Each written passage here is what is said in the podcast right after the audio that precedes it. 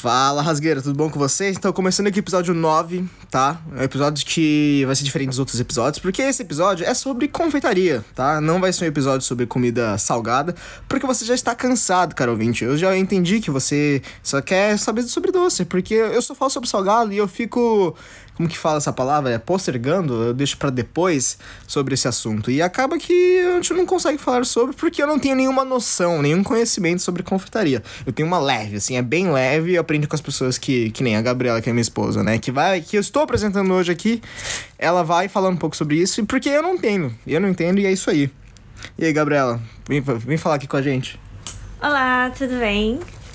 Então, meu nome é Gabriela.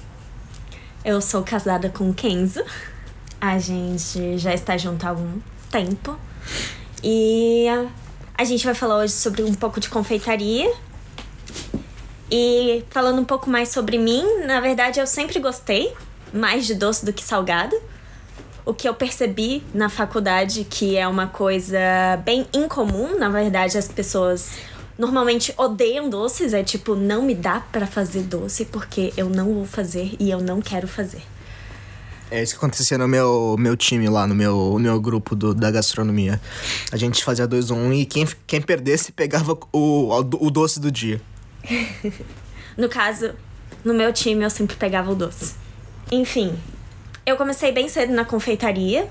Uh, o primeiro curso que eu fiz foi um curso técnico de panificação e confeitaria no Senac, é, quando eu tinha 15 anos.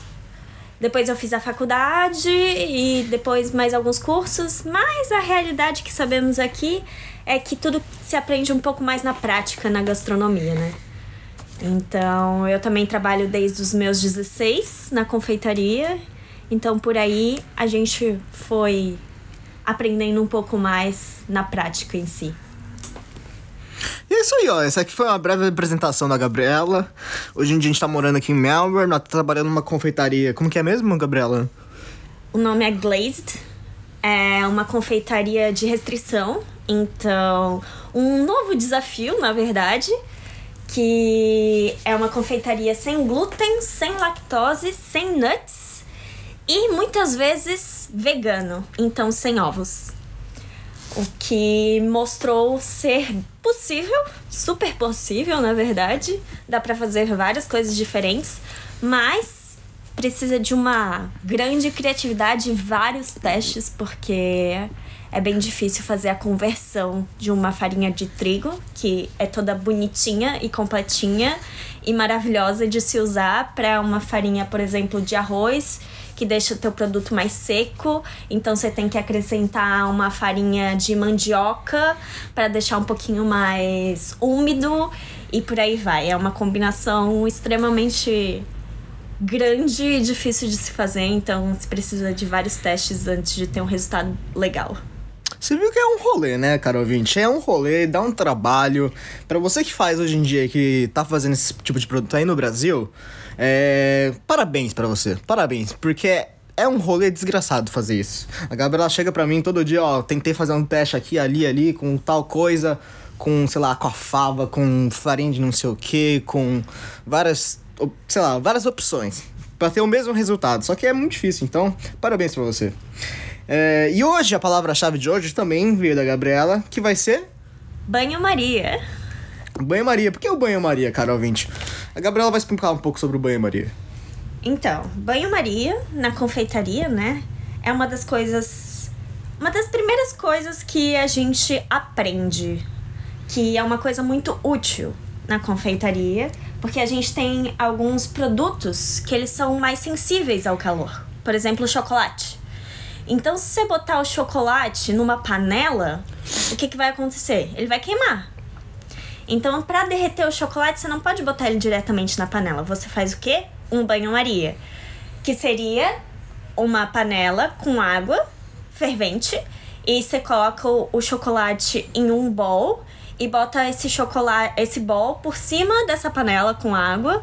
Então o vapor vai esquentar o seu bol e fazer o chocolate derreter e tendo uma temperatura bem menor do que teria diretamente no fogo.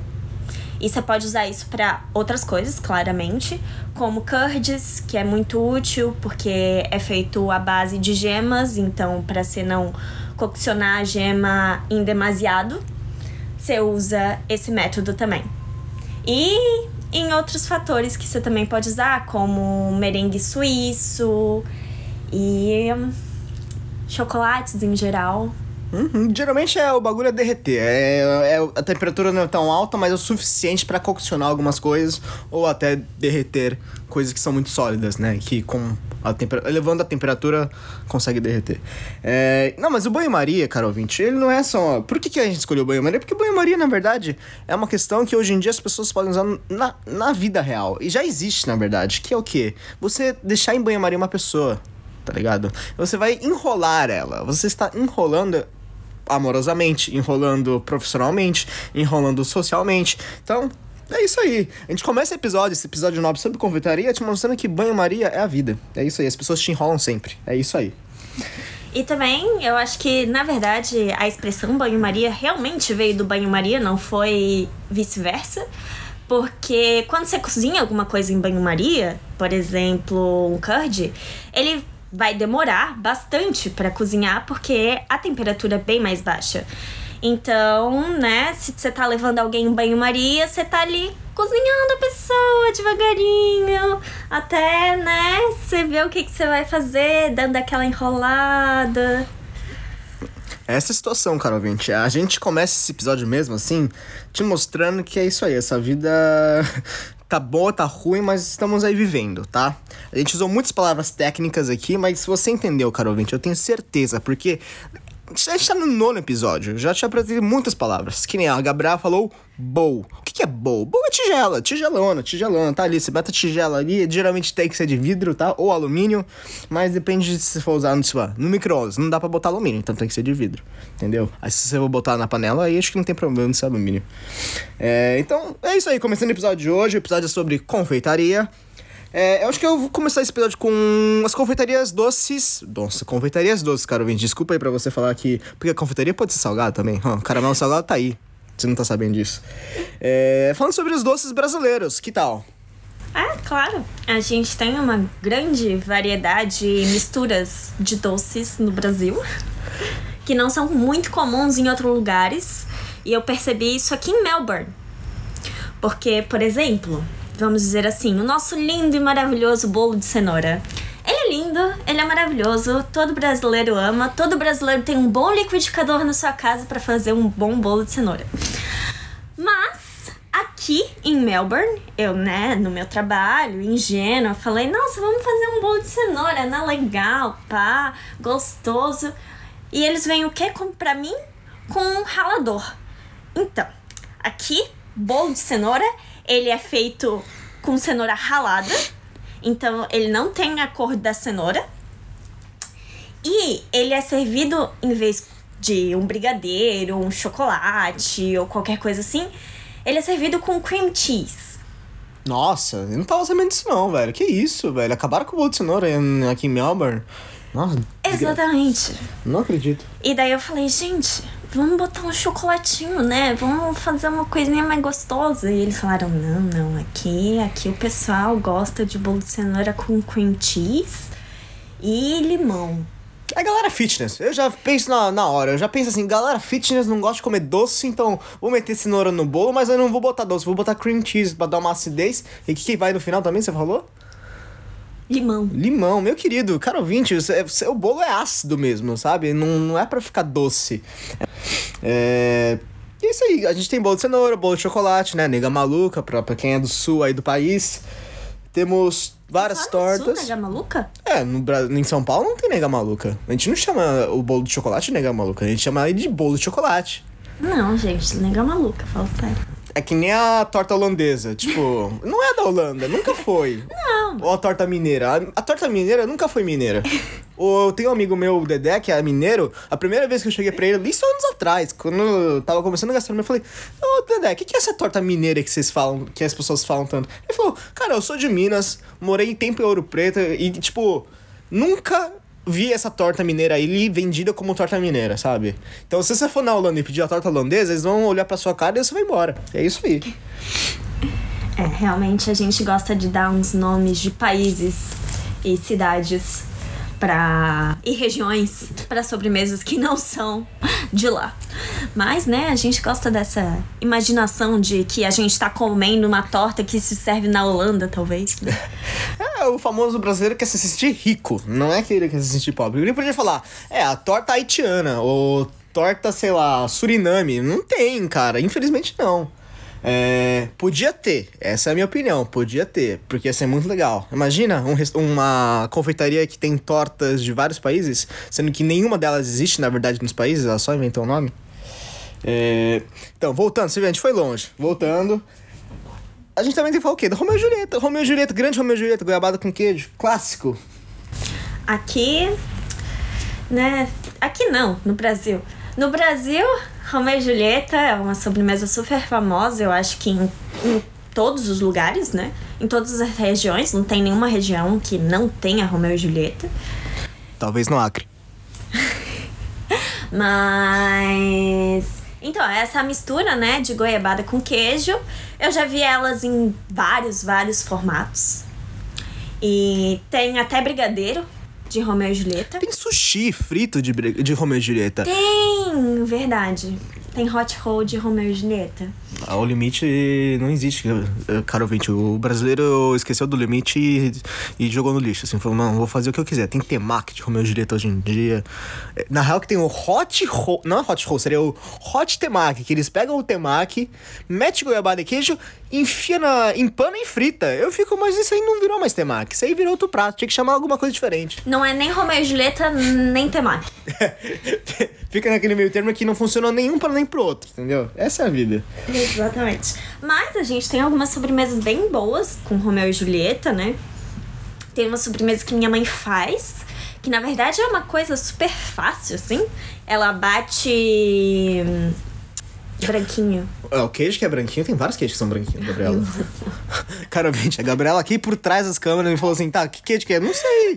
Tem brie, tem camembert, tem mussarela, tem, sei lá, prato, tem queijo cheddar, tem emmental, tem.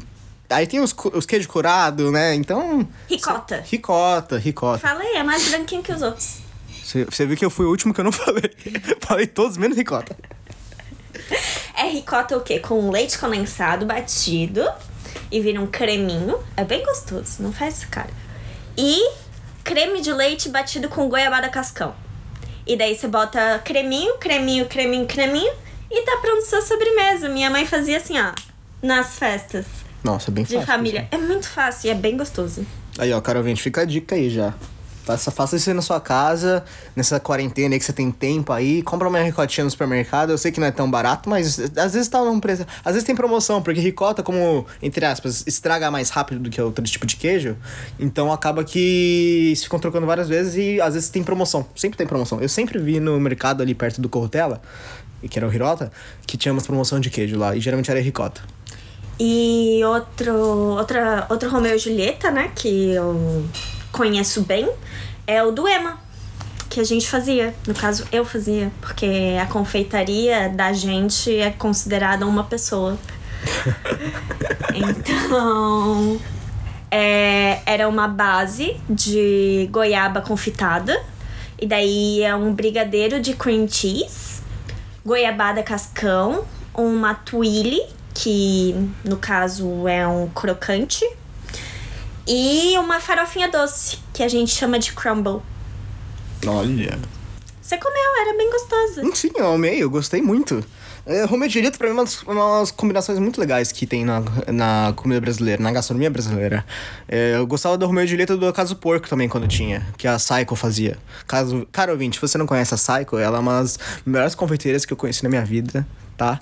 Ela, hoje em dia eu não sei onde ela está e o que se está fazendo, tá? Porque eu, eu sigo o Instagram, mas não é assim, né? A gente sabe como que é a vida pessoal das pessoas, né? E, e a vida da internet. A gente nunca sabe o que está acontecendo.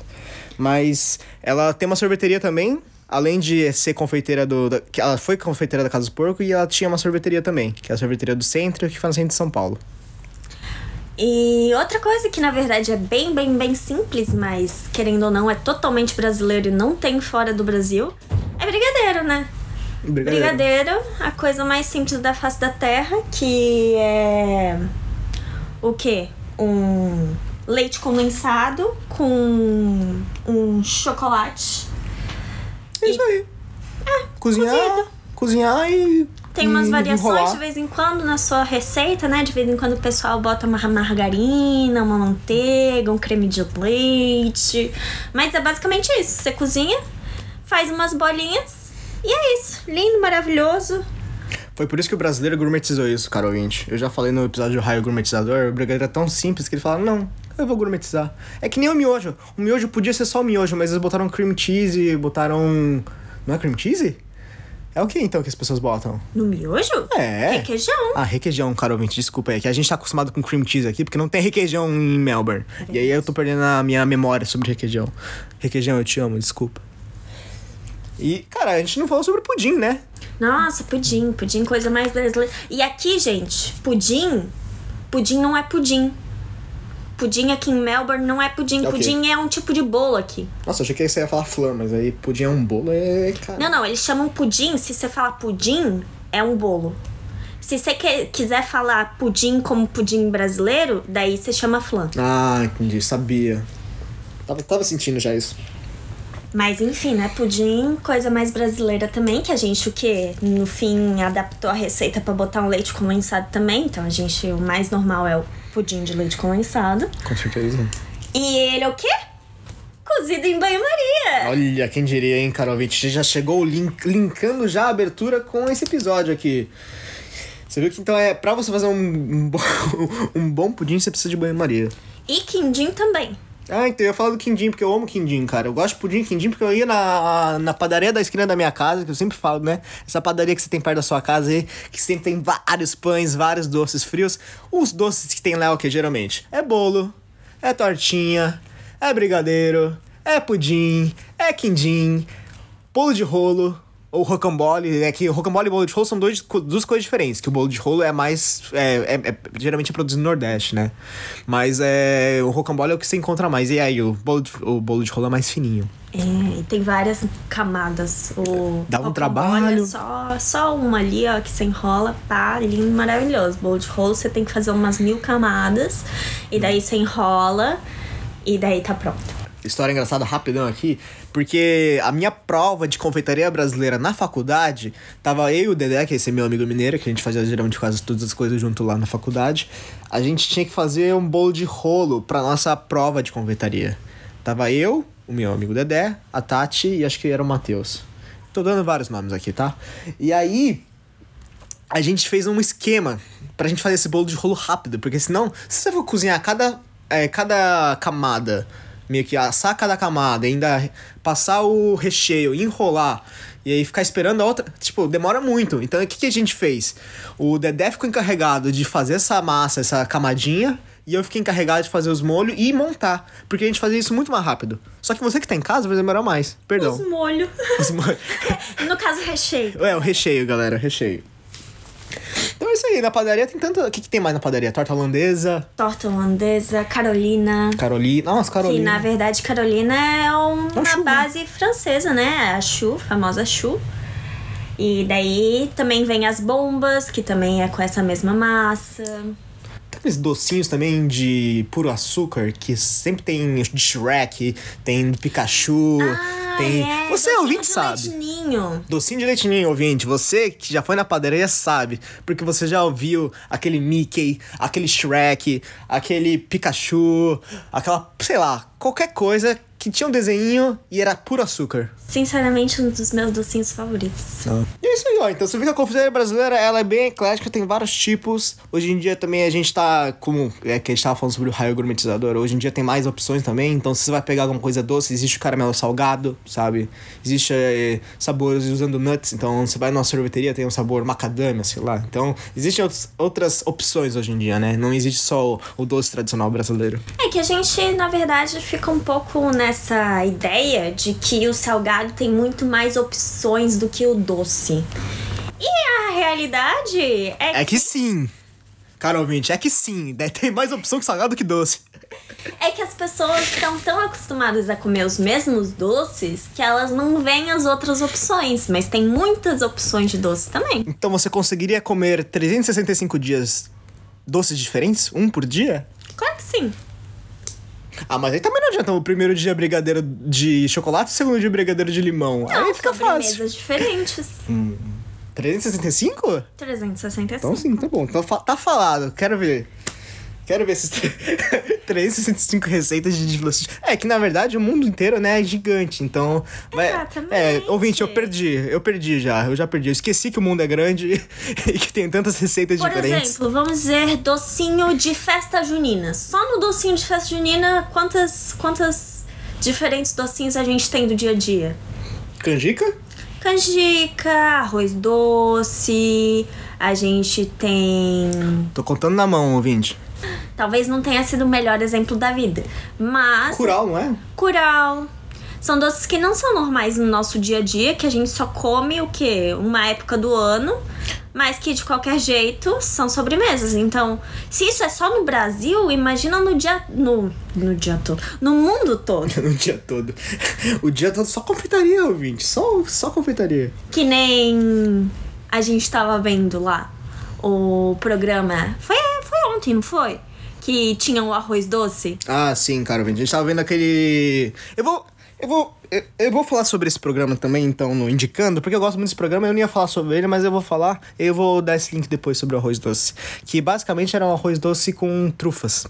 Exatamente. E era um, meio que um risoto doce. Na real, que. Era um era, era um risoto risoto doce. É, então, era, um Era risoto um doce. risoto com chocolate branco e trufas brancas. E aí ele cozinhava o arroz. A moça cozinhava o arroz com um caldo de, de baunilha. Exatamente. Era muito doido isso. Você vê que a criatividade hoje em dia é isso aí, velho. Então imagina isso, entendeu? Uma mistura eterna de doces. É isso. Existe muito doce.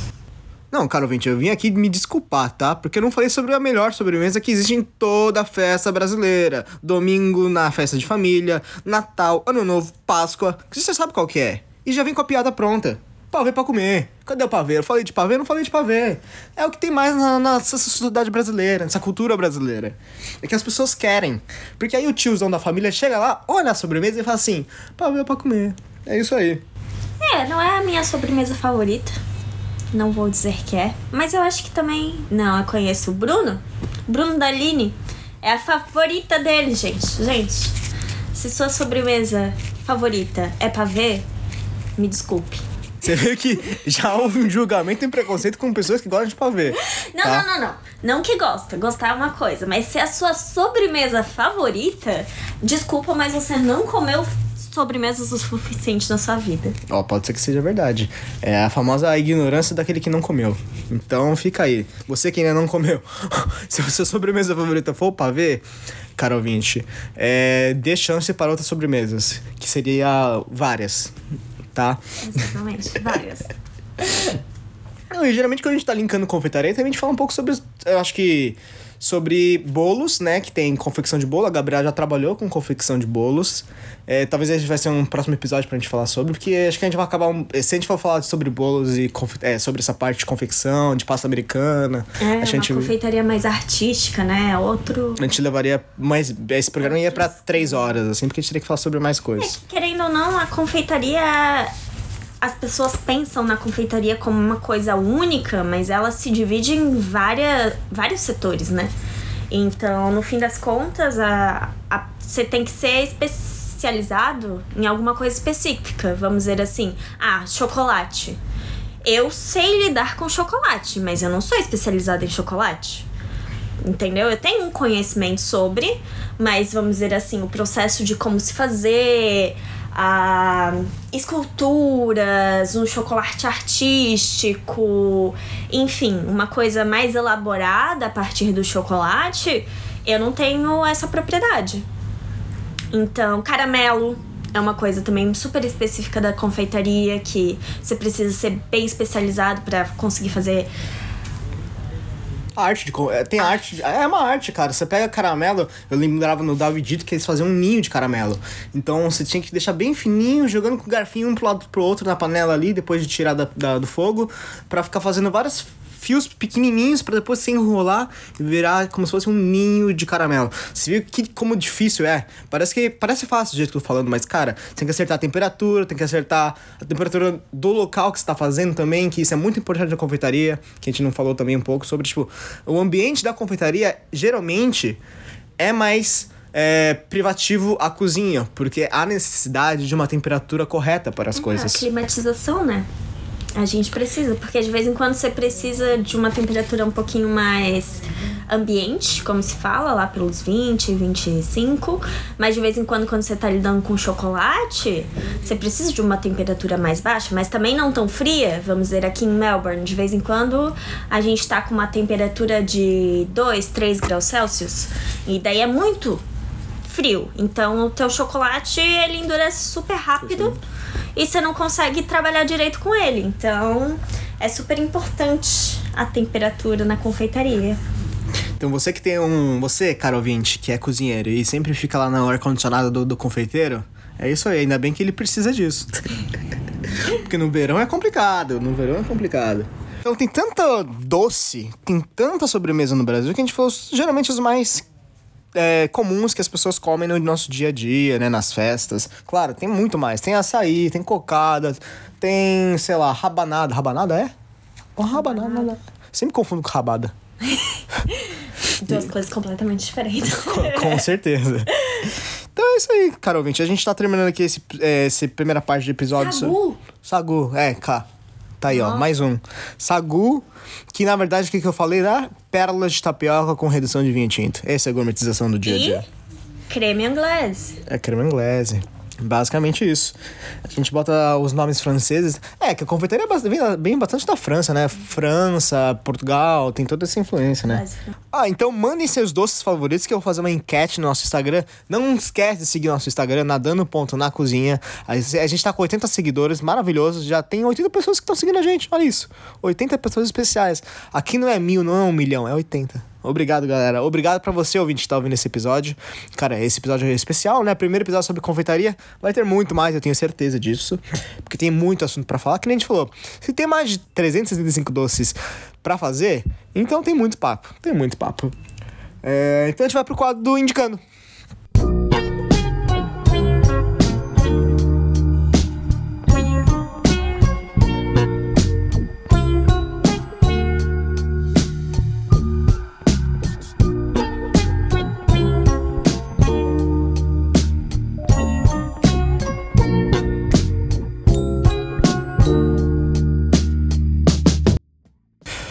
Começando esse quadro indicando de hoje, a gente vai falar sobre o- os livros de confeitaria que a Gabriela mais gosta. Então, fala aí, Gabriela. Então, eu tenho alguns livros, né? Entre esses três livros que eu vou falar agora, dois foram os, os- dos únicos livros que eu consegui trazer para Austrália, porque, né, a gente tem esse limite de peso na mala. Então, livro é uma coisa que você consegue trazer quase nenhum, porque senão pesa muito sua mala e você fica sem roupa. É, eu não trouxe nenhum. Exatamente. Então, um dos meus livros favoritos foi o livro que minha avó me deu e ela comprou quando ela estava passeando em Portugal. Então, o nome é Uma Pasteleira em Casa. Não, Uma Pastelaria em Casa. Uma pastelaria. A Gabriela confundiu. Eu fiquei imaginando agora um japa no meio da feira fazendo doce, assim, fritando pastel, assim. muito bom, muito bom. Uma pastelaria em casa. O quê? Pastelaria em português de Portugal é o quê? Confeitaria. Então, né, é uma confeitaria em casa. É um livro que, na verdade, ele é bem básico, bem simples. E ele traz as bases da confeitaria de Portugal, que basicamente são as bases da confeitaria do Brasil. Porque o quê? A gente tem muita influência portuguesa na nossa história, né? Colonização, pá. Cara, ouvinte, se você não sabe que a gente foi colonizado pelos portugueses, então é uma dica. A gente fala português. É, e a gente também usa as bases dos doces deles.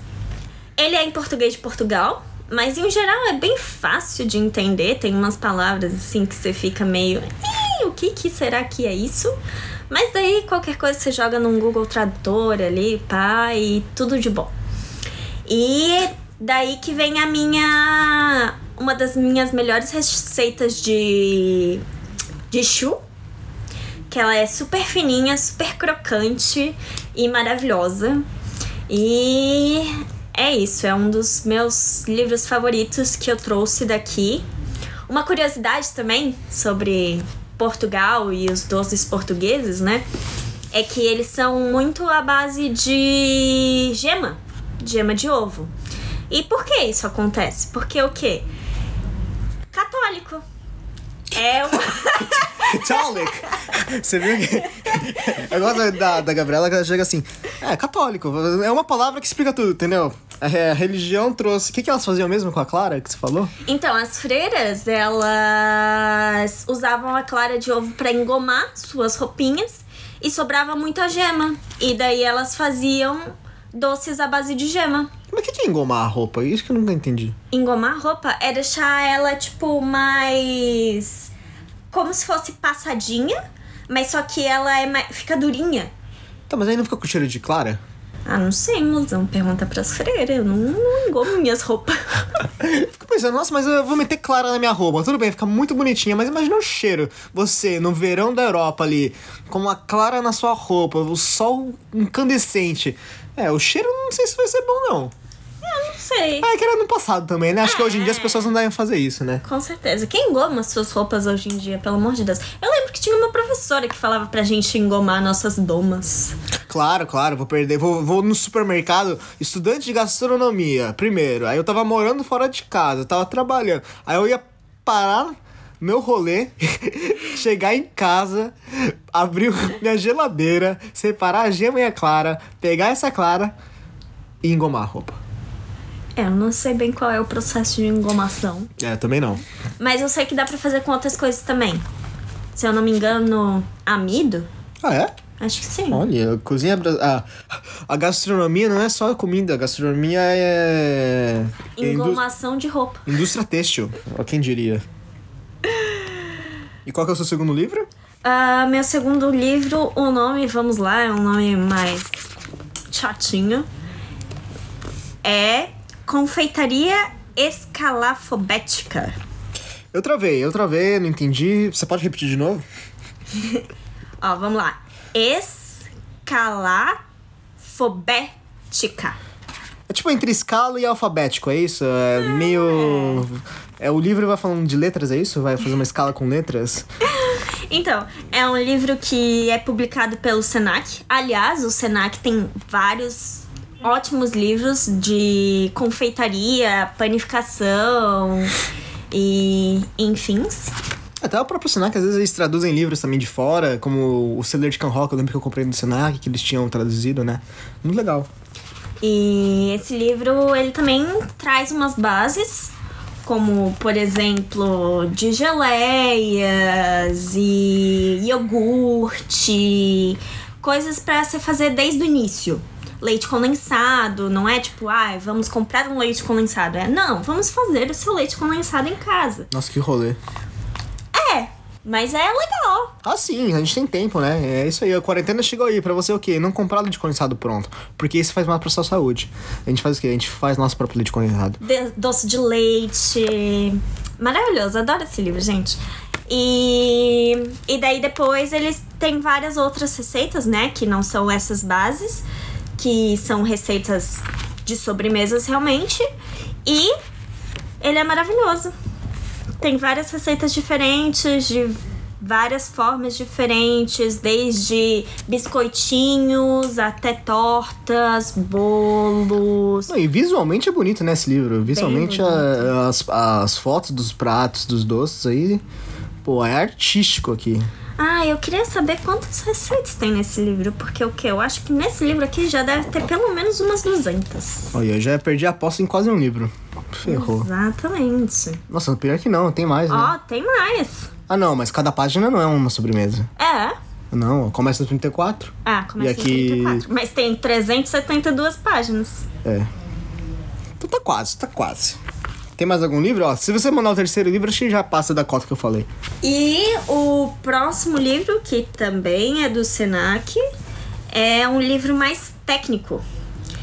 espessantes na confeitaria, que no caso eu não trouxe ele, queria ter trazido. Eu vou pedir para minha mames que ela vem me visitar na Austrália em algum dia, quando essa coro o coronavírus permitir, para ela trazer esse livro, porque é um livro muito legal e ele é muito técnico. Então, vamos dizer assim, ele não é sobre receitas em si. Ele é sobre o que que acontece dentro da sua receita e o que que os espessantes que no por, por, por exemplo, ah, ovos que são espessantes, amidos, o que que eles fazem dentro da sua receita. Então, um exemplo bem simples que eu lembro desse livro é de bolos. Ah, o que que o bolo, o que que o O que, que o bolo? o que que o ovo faz dentro do bolo? Ai, cara, eu lembro do áudio do, da Clara e da Gema. É, vou ter que colocar aqui. Cara, neste momento eu estou colocando aqui o áudio da Clara e da Gema que passou na Globo. Terça-feira, né? Terça-feira. Todo mundo sabe desde que o mundo é mundo que a vida é feita de encontros e despedidas. Despedidas são mais tristes, né? Emocionantes, né? E eu fiquei sabendo de uma história de uma despedida tão emocionante, tão sofrida. Sabe qual é a despedida? Da Clara com ovo. A despedida da Clara com o ovo. Mas aí ela só não é tão, tão, tão triste porque a Clara chega pro ovo e fala assim: Não fica triste, não. A gente se vê dentro do bolo. A gente vai se encontrar dentro do bolo. Agora você imagina o encontro da Clara com o ovo dentro do bolo. Infelizmente o, o homem ainda não foi capaz de inventar uma câmera que mostre esse encontro da Clara dentro do e, e o ovo dentro do bolo. Doutor Calil, você já imaginou esse encontro? A gente hoje tem imagens impressionantes de, que a gente vai mostrar que podem salvar vidas. Doutor Calil tá com essa cara de um encontro de Clara com ovo. Não gostei dentro, muito. Dentro de um bolo? Oi? Não foi muito legal essa, esse começo de programa. não deu muito certo. Eu vou ser o mais feliz. É porque eu não dei parabéns para ele no dia 7 de julho, que ele estava viajando, não deu certo. o bem-estar hoje vai falar de exames É muito engraçado, gente. Olha isso. Ele, ele nem consegue fazer a piada direito. Ele erra a piada, né? Ele erra a piada. Mas enfim. E o que que o ovo faz no bolo? Então, ah, ele faz ele crescer, ele faz ficar. É estrutura, né? Ele, tem, É ele dá estrutura, né? exatamente. É o- quando cocciona, ele. O quê? Se você pensa assim, um ovo. Ovo é o quê? Líquido. Cru. Mas se você cozinha ele, ele vira o quê? Sólido. Durão. Então, isso dentro de um bolo, ele também vira sólido. Entendeu? Então, por aí vai. Então, ah, o que que acontece quando você bota mais ovos? O que que acontece quando você bota menos ovos? Esse livro, ele explica tudo tintim por tintim. Ele é maravilhoso. E eu gosto muito das técnicas e do que ele explica, né? Porque... Muitas vezes, quando você tá na área de confeitaria, ter só uma receita pronta não é o ideal. Você tem que saber o que que tá acontecendo ali dentro e por que acontece ali dentro pra você criar suas próprias receitas. E pra se alguma coisa der errada, você saber o que que mudar. É, o que, que deu errado, né? Porque tem tantos ingredientes quando você vai fazer um doce que pode ser o açúcar demais, pode ser gema demais, pode ser farinha demais, pode ser água demais, leite demais, temperatura demais, quantidade demais Ou de menos. ou de menos. Tudo isso só que é o contrário também, vice-versa, né? Exatamente. Então é bem legal esse livro e se você tá procurando alguma coisa mais pra você liberar sua criatividade e ter mais técnica, você pode acessar ele. Boa.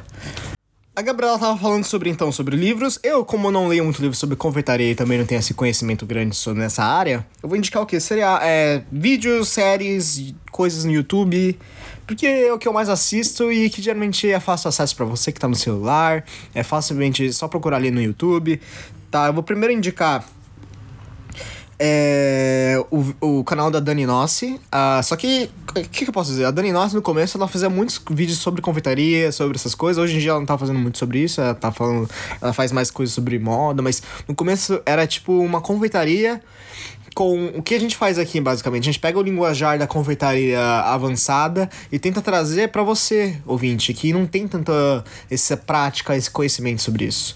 Então é muito legal que ela explica como faz banho como se faz banho-maria, ela explica como faz temperagem de chocolate, ela explica como faz merengue, ela vai desde a base até os doces mais avançadinhos. Então é só você procurar lá, é muito legal. Ela também ensina como fazer essência de baunilha para você usar em receitas, caseira, né? Então é bem legal. Eu indico bastante. E dá pra se divertir bastante porque a edição é legal, a arte é bem legal. E o casal, que é a Dani e o Paulo, Cuenca, são muito legais. Nesse mesmo esquema também tem a Rainha da Cocada, que é da GNT, que é da Raiza Costa. Do livro que eu indiquei para vocês. Então, além desse livro, ela também faz esse programa na GNT. E é bem legal também, é bem no mesmo estilo da Dani Nossi, assim, pega algumas coisas mais complexas da confeitaria e te explica, assim, detalhadamente, de um jeito bem simples, divertido. E é bem interessante, bem legal. E por último, eu vou falar um programa sobre nossa, peraí. E por último, eu vou falar sobre um programa que é de reality show de confeitaria. O que é um reality show de confeitaria? É o que seja doce, você sabe. É, você que gosta de assistir reality show de gastronomia, de cozinha, você já ouviu falar. É, geralmente, é, se eu não me engano, é apresentado pela Carol Crema, o Felipe Bronze. O Felipe Bronze que é cozinheiro, mas sempre tá nos programas da GNT, né? E o Lucas Coraza. Então esses três são geralmente os jurados. Às vezes tem convidados, né? E tem vários participantes, vários confeiteiros. Eu já vi vários confeiteiros que eu conheço que foram lá e que arrasaram. Então, é bem legal, é na GNT, tá? A GNT é canal fechado, na verdade, não é? É. Mas provavelmente no YouTube deve ter alguma participação, alguma apresentação. Hoje em dia tem tudo no YouTube, tá? Ah, e no YouTube, finalizando essa parte do indicando, eu vou falar aqui do Worth It, que é um programa do BuzzFeed americano, tá? E eles fazem. O que, que seria esse Worth It? Eles vão em três lugares diferentes, com três entre aspas, preços diferentes. Então, o mais barato, o médio e o caro. Então, a gente tava vendo sobre arroz. E basicamente o episódio sobre arroz, na verdade, não era nem sobre confeitaria, né? É, o primeiro, o primeiro lugar que eles foram, eles, eles comeram um bolinho de arroz, o onigiri, que era um onigiri grelhado, que era bem gostoso. O segundo foi um arroz negro estilo chinês ou coreano, se não me engano. Ele fritava na wok com bastante coisa. Ah, era chinês, era chinês. E o terceiro que eles foram, eles foram num restaurante que era fine dining, só que o próprio dono do restaurante falou que ele queria desconstruir o fine dining. Então ele meio que tinha um cardápio lá, tinha um menu, mas acho que o cliente escolhia, era meio, era meio doido ali. E era bem bonito. E aí esse lugar, ele tem um arroz doce, a sobremesa é um arroz doce com trufas brancas. É, o risoto, né, que a gente tinha falado antes. É esse risoto com chocolate branco, trufas brancas e uma redução de baunilha. Então você vê que. Aí você vê que trufa branca, você já sabe o preço. É caríssimo. Era 50 dólares Era... americanos, tá? Americanos. Então, ou seja, 300 reais pra comer. Era que 200 gramas de risoto ali? É. Não dava nem 200 gramas de risoto ali. Doce, galera. Ah, não dava nem três colheradas direito. É, é isso que eu falo, cara. Eu sou, aqui é um desabafo, tá? Rapidão sobre trufas. Eu gosto, acho legal, mas é muito caro, tá? Você que. Você, caro cozinha-chefe, que bota trufa só pra botar. só pra ficar caro, porque não adiciona nada ao seu sabor. Porque trufa não é que nem, sei lá.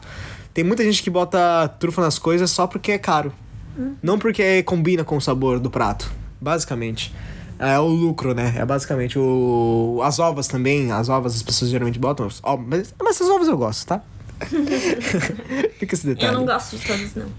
É, mas é isso aí. Foi um desabafo sobre trufas. Uma, era um risoto doce que, pô, podia ter sido por 10 dólares, eu acho, aquilo, se não fosse pelas trufas. E olha que legal, ia ser muito mais acessível. É, mas pelo estilo do restaurante e tudo mais, né? Meio que eles requerem isso, porque senão ia ser, ah, mas eu tô comendo um arroz doce. Se eles botam um trufa. É bem isso que você falou, né? É agregar valor num prato que podia ser. ter um valor diferente de um outro modo com uma precificação e com um sabor que vale a pena, né? Por isso que eu falo, não é que eu não gosto de trufa, que eu não como a trufa, É, que a questão é que às vezes as pessoas só realmente colocam por colocar, não agrega nada e, e é pra ficar caro. Então eu não concordo com isso, não. Não concordo. Isso a gente tá fechando agora aqui o indicando e a gente vai agora pro quadro ouvinte. Senhora? Senhora? A senhora é funcionária da Assembleia? Não. Senhora? Mas por que, que a senhora está correndo se a senhora não é fu funcionária da Assembleia? Não... Vamos ouvir aqui o João Paulo, artilheiro do São Paulo na competição com sete gols. Ele tem razão em reclamar? Olha, eu não sei o que aconteceu, se aconteceu, não estou sabendo, mas eu acho que o futebol não é isso que aconteceu, porque eu não sei o que aconteceu. Ano que vem, então, onde você quer estar? Ano que vem eu quero estar na praia, vendendo minha arte, das coisas que a natureza dá pra gente. Vai perder, vai ganhar, vai perder, vai ganhar, perdeu!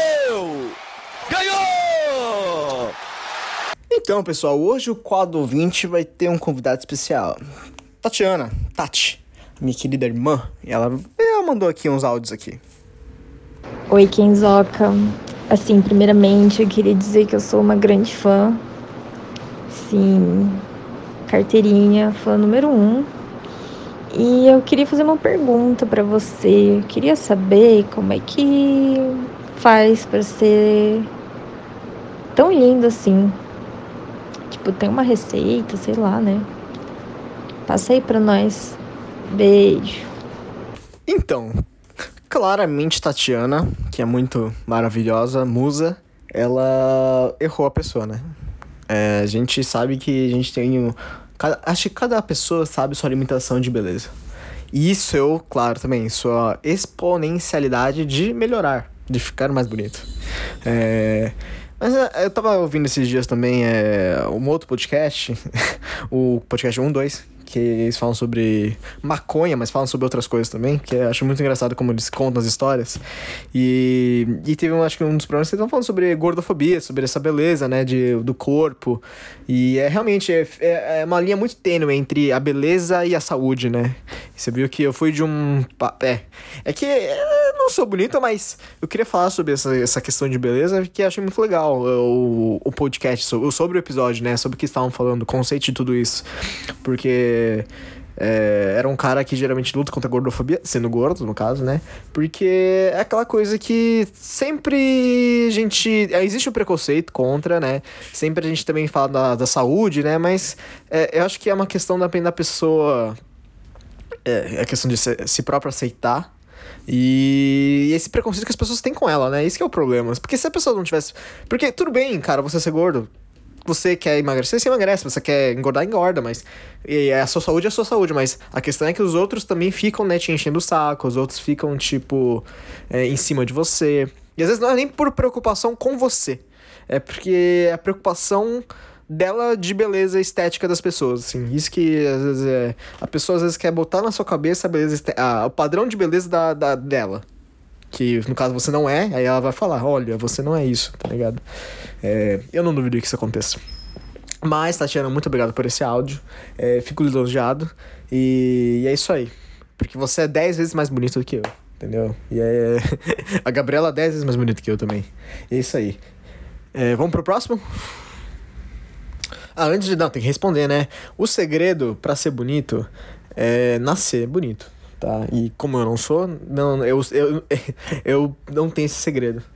Mas você, ouvinte, eu sei que você é bonito. Eu já, já ó, nem te ouvi, nem te vi e te acho bonito. Parabéns pra você. Você sai daqui desse episódio se achando bonito porque você é. é não deixa as outras pessoas fala, falarem o que você é, o que você acha, o que você pensa, o que você tá vestindo, o que você tá pensando, o que você tá comendo. Seja você. Não deixe os outros escolherem por você. Essa é a dica de hoje, tá bom? Oi, Kenzo. Sou eu novamente. E assim, não vai ser sobre comida a pergunta de novo, não vai. É, queria que você falasse sobre os perrengues aí que você já passou na Austrália. Sim, geralzão assim mesmo. Tipo os mico. Só pra dar uma animada aí na galera.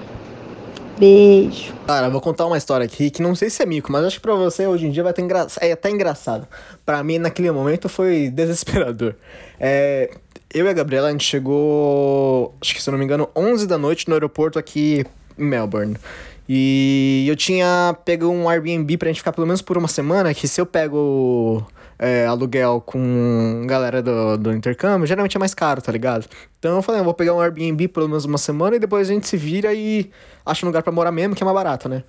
Então, beleza, eu falei, tranquilo, tinha mandado mensagem pro cara, tinha até pago tudo, beleza. Cheguei lá no, no aeroporto, nossas malas foram extraviadas. Então a gente ficou sem mala, sem, a gente veio com duas malas cada um gigante, as duas malas grandes e a mala, é, duas malinhas de, de mão. Aí, pô, a gente falou, puta, fudeu, já estamos sem roupa. Mentira, é, tinha umas roupinhas né, nas, nas mochilinhas, mas a gente ficou, puta, mano, perdemos tudo já. Onde que foi parar? Só que.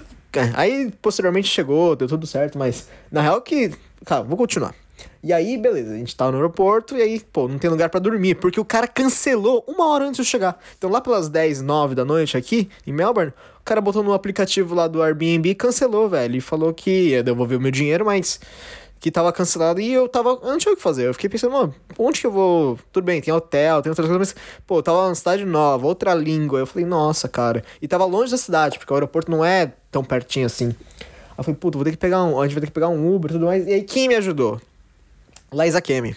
Muito obrigado, Laís Akemi. Laís Akemi. Akemi é, foi maravilhosa, cara. Se ela não tivesse me ajudado, acho que eu tinha me fudido real esse dia. Eu e a Gabi, no caso. Aí ela tinha uma amiga, a Natália, e a gente ficou na casa dela. É, nem conhecia a Natália, hoje em dia, né? Conheço, conheço muita gente boa. Ela e o Bruno, o Manca. É, boníssimos, gente boa pra caralho. Assim, ó, mineiro e mineiro, gente boa. Porque mineiro tem mineiro que é gente boa, mas, cara, eles são maravilhosos. Tem uma positividade tão grande. E aí eles deixaram a gente dormir lá, cara, no sofá. A gente era desconhecido, sabe?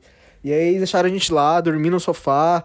Fizeram uma jantinha, sabe? A gente, pô, tudo preocupado. A gente não tinha nem tomado banho. Aí eles ofereceram lá pra, pra gente tomar banho. Cara, maravilhoso. Maravilhoso.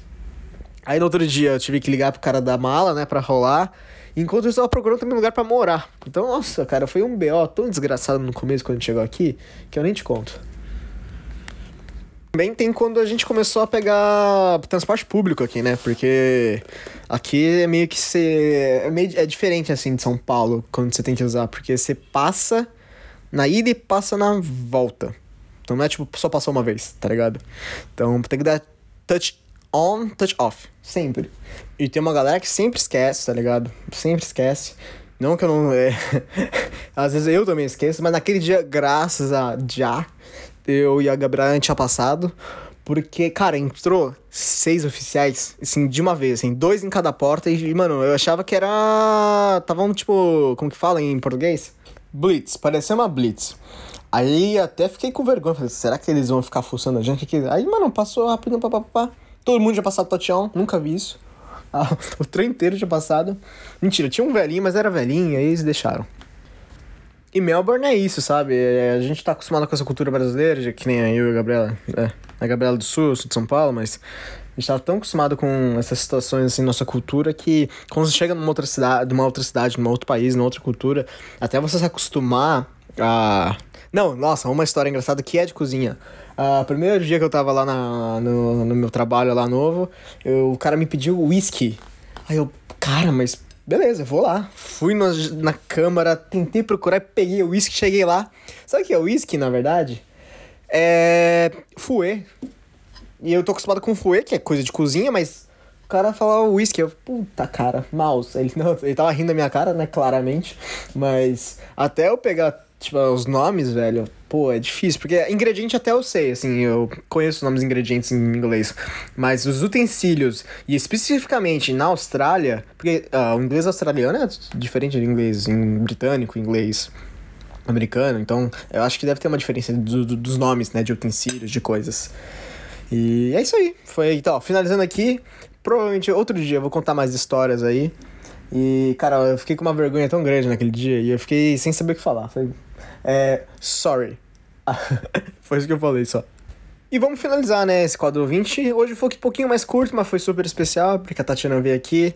É, a Tatiana, eu já falei com, pra vocês, ela que faz a ilustração, né? Ela que fez o, a logo do Nadando na Cozinha. Eu agradeço muito a participação dela, tá bom? E um dia ela vai participar aqui do programa também, ok? Então é isso aí, vamos pro. Fechar.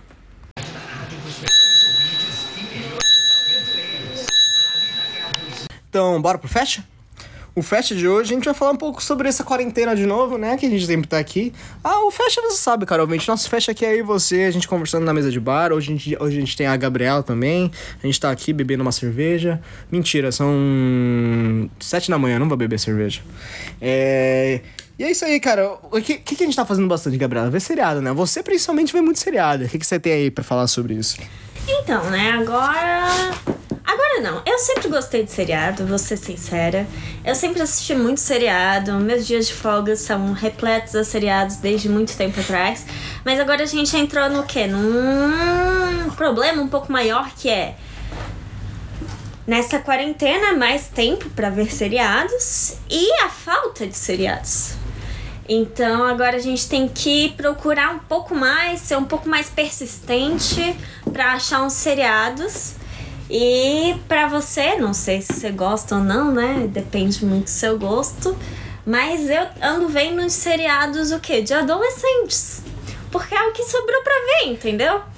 Então agora ali, ó, na faixa etária de 15, 16, eu tô assistindo, tá ótimo, tá maravilhoso. Dá pra dar risada, dá pra dar risada, você ri. Não é, não é mais, né? Seu dia a dia, você não consegue ter uma ligação assim com os personagens, porque você já não tá mais vivendo, né, na época de colégio e tudo mais. Mas é divertidinho. É, e também que os programas hoje em dia que você não precisa ver tudo, não, tudo. Nem tudo precisa ser Dark. Nem tudo precisa ser Mr. Robot. Nem tudo precisa ser, sei lá, Westworld. Principalmente seria... agora, né, gente? Assim, ó, a gente tá numa situação tão complicada, triste, angustiante. Então, se distrair com umas baboseirinhas de adolescente de vez em quando é gostoso. É parar de pensar nos problemas de adulto e pensar nos problemas aleatórios de adolescentes. Olha que legal. Já eu, Carol Vinte, eu estou vendo, como eu sempre vi, eu gosto de ver comédia, cara. Eu sou apaixonado por ver séries de comédia. Mas séries boas, tá? Tipo, é, Big Bang eu não curto muito. É, Two and a Half Men eu assistia quando era mais antigo, mas, cara, aquelas, aqueles risos que tem automático, porque a pessoa, a pessoa fala oi, e aí tá aqueles risos gigantes atrás, e tipo, mano, a pessoa só fala oi, o que, que as pessoas estão rindo? Tipo, qual que, qual que é a graça disso? Então, incomoda, né? Incomoda. Uh, Big Bang, você pode ver. O, agora que eu te falei isso, presta atenção vê, sei lá, 5 ou 6 episódios seguidos de Big Bang, você não vai conseguir assistir. Por quê? Porque você vai ficar só prestando atenção nos, nas risadas. Eu nunca tinha prestado atenção, até prestar atenção. Aí quando eu comecei a ouvir, eu falei, ué, mas o que, que eles estão ali na cozinha? O cara pegou a panela e começou a rir. Tipo, qual que é a graça disso, sabe? E quando tinha piada, se não tivesse a risada, eu ria rir. Só que por ter a risada, eu não ri porque eu, não, eu fiquei tipo, nossa, mas qual que é o rolê? Eu não tava entendendo. Então eu tive duas paixões nesse, nesse, nessa quarentena. As minhas paixões são Community, que foi um seriado que lançou esse. que já tinha, né? Que é bem é mais antigo, acho que é questão de 2009, 2014, ali, naquela, naquele, naquela safra ali. E na mesma safra de The Office, né? Naquela mesma época, assim, eu acho. E os dois, cara, eu, eu, o The Office eu tinha visto alguns episódios anteriormente, mas eu comecei a ver. E, cara, aquilo é os, as, os, uma das coisas mais engraçadas pra você ver no seriado, nesse, nessa, nessa quarentena, cara.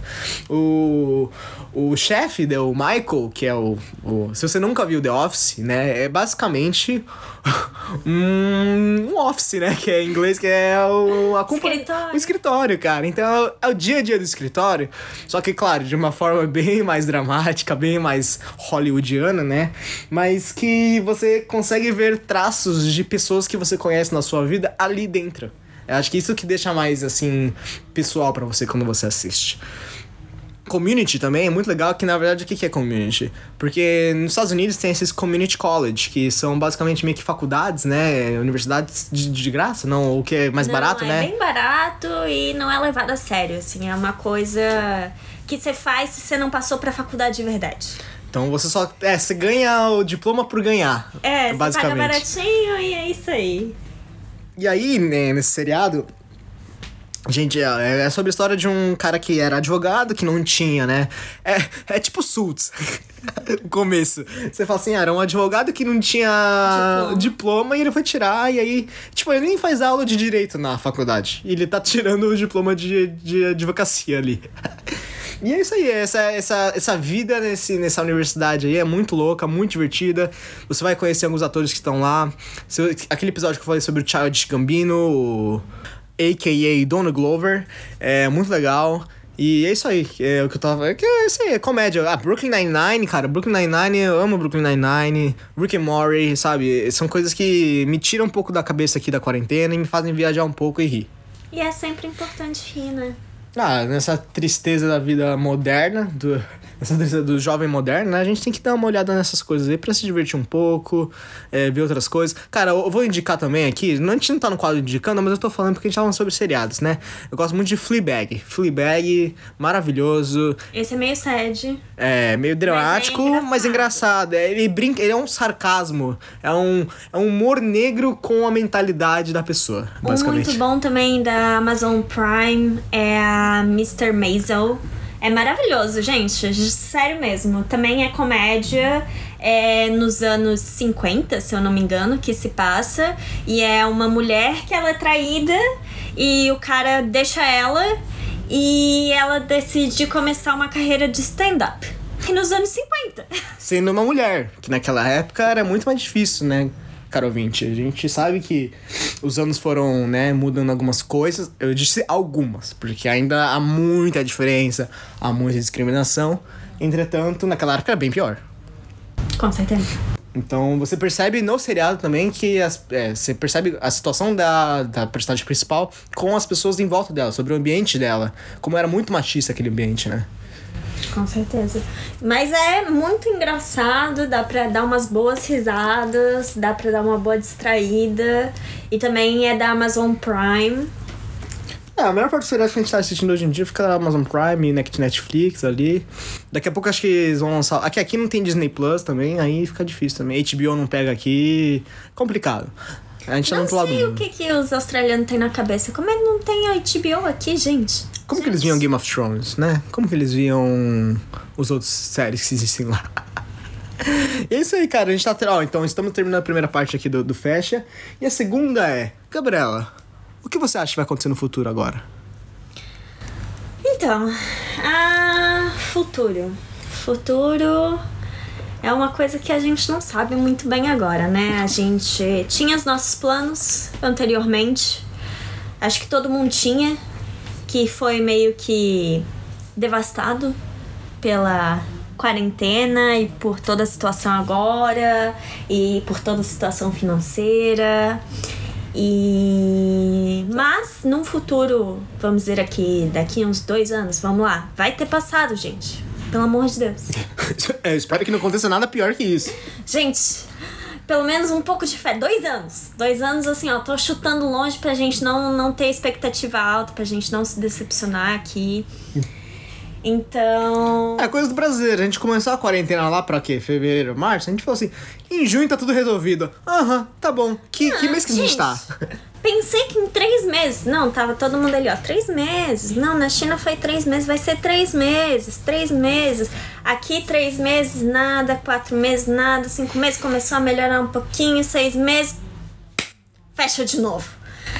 Então, né? É complicado. Complicado. Mas sempre tem esperança. Ah. Sempre faça planos, é sempre bom ter planos, mesmo que seja para um futuro distante. Você tem que ter planos para não perder o foco, para não desanimar. É basicamente suas metas, né? Seus objetivos, né? Exatamente. Muitas vezes agora que a gente não tem a curto prazo, né, que a gente não faz para não se decepcionar, para porque a gente sabe que não vai ser possível, mas você botar um, chutar um pouquinho mais para frente ali, ó, te dá um ânimo igual. E o que eu acho que vai acontecer? Eu acho que vai melhorar, né? Eu, eu tenho essa esperança. E acho que vai reabrir tudo de novo e que vai dar um boom. Porque o quê? Todo mundo tá enfornado dentro de casa. Gente, ninguém aguenta mais ficar enfornado dentro de casa. Quando a gente puder sair de dentro de casa, eu acho assim, ó, que todo mundo vai aproveitar ao máximo. Porque uma coisa que eu percebi nessa quarentena é o quê? A gente chegou aqui na Austrália, a gente trabalhou que nem uns loucos pra o quê? Economizar, claro, a gente tinha nossos planos de renovar visto, papapá, papapá. Foi bom, porque, né, foi o que salvou a gente nessa quarentena. Mas eu fiquei pensando, gente, a gente não conheceu nada da Austrália. A gente não conheceu nada de nenhum Eu não lugar vi um aqui. canguru. Eu não vi um canguru, Carol. Eu não vi o Batman. Eu não vi o morcego gigante que eu tava falando com vocês. Porque o meu sonho é chegar na minha casa, abrir a porta e ver um morcego de um metro e meio. Sozinho, porque eu não vou estar do lado. com certeza. Mas enfim, então, né, eu acho que talvez a gente esteja deixando muitas coisas pra depois. Não sei se você é desse jeito, eu sou um pouquinho assim, eu sou um pouquinho, né, vamos na economia pra ter pra depois. Mas e daí agora a gente meio que não teve o depois, né? Então, talvez se a gente tivesse no início da, da Austrália ter juntado, ok, mas também ter aproveitado um pouco, ter viajado nos dias de folga, ter organizado mais viagens, eu estaria com uma sensação de que eu tivesse aproveitado um pouco melhor. Não, mas acho que as pessoas em geral, né, nesse ano todo que se passou, tirando as pessoas que são ricas, tá? Você, ouvinte que é rico, caguei pra você. Mas ó, classe média pra baixo aqui, ah, acabou que a gente sempre faz aquela listinha de desejos do final do ano, lá pra dezembro. Fala assim, ano novo chegando, vou fazer aquela listinha que eu vou fazer ano que vem. Ah, janeiro vou fazer isso, março. Então, ó, essa lista acabou. Ponto. Você vai ter que fazer uma nova mesmo. E se você for fazer, porque que nem eu, eu, Kenzo, assim, eu não sou muito de planejar e organizar. É a Gabriela que gosta dessa parte aí. Eu sou a, o. Deixa a vida me levar, vida leva eu. Então. então, cara, é isso. A gente fica nessa, nessa variável que continua sempre. Mas que a gente se diverte bastante. Acho que a quarentena também, que nem a gente tá, eu e a Gabriela nessa quarentena. A gente vive um com o outro o dia todo, quase.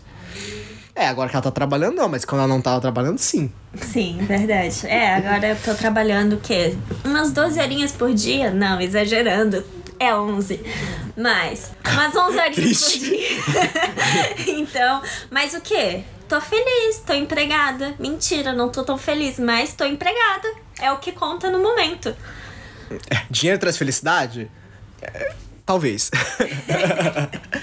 Mas traz segurança financeira pra você manter sua vida estável. Eu acho que é aquela coisa do dinheiro. Dinheiro é importante e não. É importante pra você manter sua rotina, sua estabilidade financeira, outras coisas, mas não traz sua felicidade assim. O dinheiro não vai comprar um amigo, o dinheiro não compra um amor. É verdade. Mas eu acho que eu me perdi um pouco aqui. Eu tava falando do futuro e eu falei que eu acho que vai dar um boom depois, porque to- tá todo mundo trancado dentro de casa e como eu. Um exemplo meu, eu não tinha, né? O quê? Não, eu ia falar porque na verdade você tá falando sobre isso, mas eu tô. A situação do Brasil é o contrário, né? Você tá ligado que as pessoas estão saindo a louca, que nem você falou. É a mesma coisa que falou, só que em vez de sair daqui a alguns meses, eles decidiram fazer isso agora, neste momento. Caro ouvinte, você tá sabendo, né? Tá, tá saindo aí. Eu já falei isso no outro programa anterior, já falei no outro. É uma crítica, assim, de novo, tá? Mas é que acontece. É, gente, tentem não sair agora, né? Tipo, eu sei que é chato, eu sei que é difícil. Eu sei que provavelmente se aqui tivesse aberto, talvez a gente estivesse saindo um pouquinho também. Mas, gente, consciência, né? Aí, ó, a gente vai finalizar esse programa então com consciência na sua cabeça e muito amor, tá? Com confe... ó, porque a confeitaria é amor. É aquela coisa que você lembra que é quente, assim, que dá um abraço em você. O pavê pra comer te dá um abraço, o pudim te dá um abraço. Gente, se dá um docinho pra alguém, o que? A pessoa vai te amar. É isso. Confeitaria é amor. Você dá docinho pra alguém, você faz docinho pra alguém, você. Tá ali, ó. Tá no amor. A pessoa não vai pensar, nossa, essa pessoa tá fazendo um, sal, um doce pra mim porque ela é obrigada a fazer, que nem almoço. não, um doce tá ali a mais, entendeu? É o amor. É o carinho. É o carinho. Então, finalizando esse episódio, agradecendo novamente a participação da Gabriela. Ela vai ter mais ela vai participar mais de mais episódios posteriormente, tá? E vou deixar as palavras finais com ela. Vai, Gabriela. Finaliza aí. Então, obrigada por me ouvirem falar.